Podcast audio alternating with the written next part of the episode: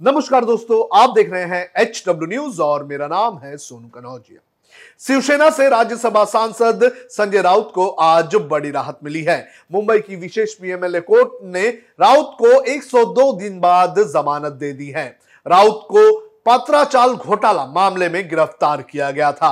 राउत की जमानत के बाद प्रवर्तन निदेशालय ने बॉम्बे हाईकोर्ट का रुख भी किया है। संजय राउत के साथ प्रवीण राउत को भी कोर्ट ने जमानत दी है। आपको बताते हैं पूरा मामला। शिवसेना के फायर ब्रांड संजय राउत को प्रवर्तन निदेशालय ने इसी साल 31 जुलाई को मुंबई से उनके घर से गिरफ़्तार किया था। राउत की गिरफ्तारी मुंबई स्थित पत्राचाल घोटाले मामले में हुई थी। ईडी ने इस मामले में कोर्ट में चार्जशीट भी दायर की है।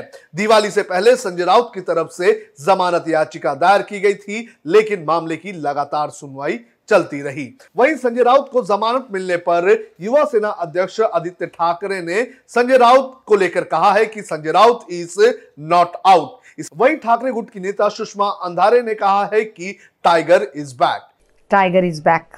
Sanjay Raut की जमानत को महाविकास आघाड़ी गठबंधन के लिए बीएमसी चुनाव के पहले राहत की खबर भी माना जा रहा है। ईडी ने कुछ समय पहले इस मामले में चार्जशीट भी दाखिल की है।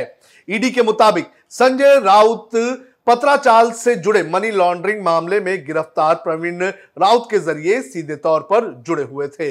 ईडी ने दावा किया था कि 2006-7 के दौरान संजय राउत ने तत्कालीन केंद्रीय कृषि मंत्री की अध्यक्षता में पत्राचाल के पुनर्विकास के लिए पूर्व सीएम की अध्यक्षता में Maharashtra housing and area development authority के अफसरों और अन्य लोगों के साथ हुई बैठक में हिस्सा लिया था। अब आपको बताते हैं कि क्या है ये पूरा घोटाला। पत्राचाल ज़मीन घोटाले की शुरुआत 2007 में हुई थी। Maharashtra housing and development authority, यानी कि महाड़ा, प्रवीण राउत, गुरु आशीष कंस्ट्रक्शन और housing development and infrastructure limited, यानी कि एच की मिलीभगत से ये घोटाला होने का आरोप है। 2007 में महाड़ा ने पत्राचाल के रीडेवलपमेंट का काम गुरु आशीष कंस्ट्रक्शन को दिया था। यह कंस्ट्रक्शन गोरेगांव के सिद्धार्थ नगर में होना था। महाड़ा की सैतालीस एकड़ ज़मीन में कुल छह सौ बहत्तर घर बने हैं। रीडेवलपमेंट के बाद गुरु आशीष कंपनी को साढ़े तीन हज़ार से ज़्यादा फ्लैट बनाकर देने थे। महाड़ा के लिए फ्लैट्स बनाने के बाद बची हुई ज़मीन को प्राइवेट डेवलपर्स को बेचना था। चौदह साल के बाद भी कंपनी ने लोगों को फ्लैट्स बनाकर नहीं दिए हैं। अब राउत का क्या कनेक्शन है, ये भी आपको बता देते हैं। आरोप है कि गुरु आशीष कंस्ट्रक्शन ने फ्लैट बनाने की बजाय सैतालीस एकड़ ज़मीन को आठ अलग अलग बिल्डर्स को बेच दी थी। इससे कंपनी ने एक करोड़ रुपए कमाए। मार्च 2018 में महाड़ा ने गुरु आशीष कंस्ट्रक्शन के खिलाफ एफआईआर दर्ज करवाई थी।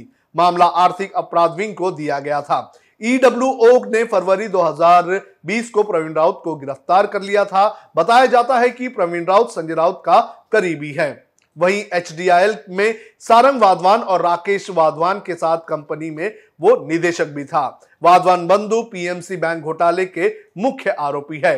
प्रवीण राउत को कोर्ट ने जमानत दे दी है, लेकिन पीएमसी घोटाले में प्रवीण राउत अभी भी ईडी की गिरफ्त में है। तो इस तरह से ये पूरा घोटाला हुआ है, लेकिन 102 दिन बाद संजय राउत को जमानत मिल गई है। अब देखना ये ज़रूरी है कि महाराष्ट्र और मुंबई की राजनीति में आगे क्या होता है? अब खबरें पाइए सबसे पहले। हमारे मोबाइल न्यूज़ एप्लीकेशन पर। एंड्रॉइड या आईओएस प्लेटफॉर्म पर जाइए एच डब्ल्यू न्यूज़ नेटवर्क को सर्च कीजिए, डाउनलोड कीजिए और अपनी सुविधानुसार भाषा का चयन कीजिए। खबरों की भीड़ में अपने काम की खबर पाते रहिए।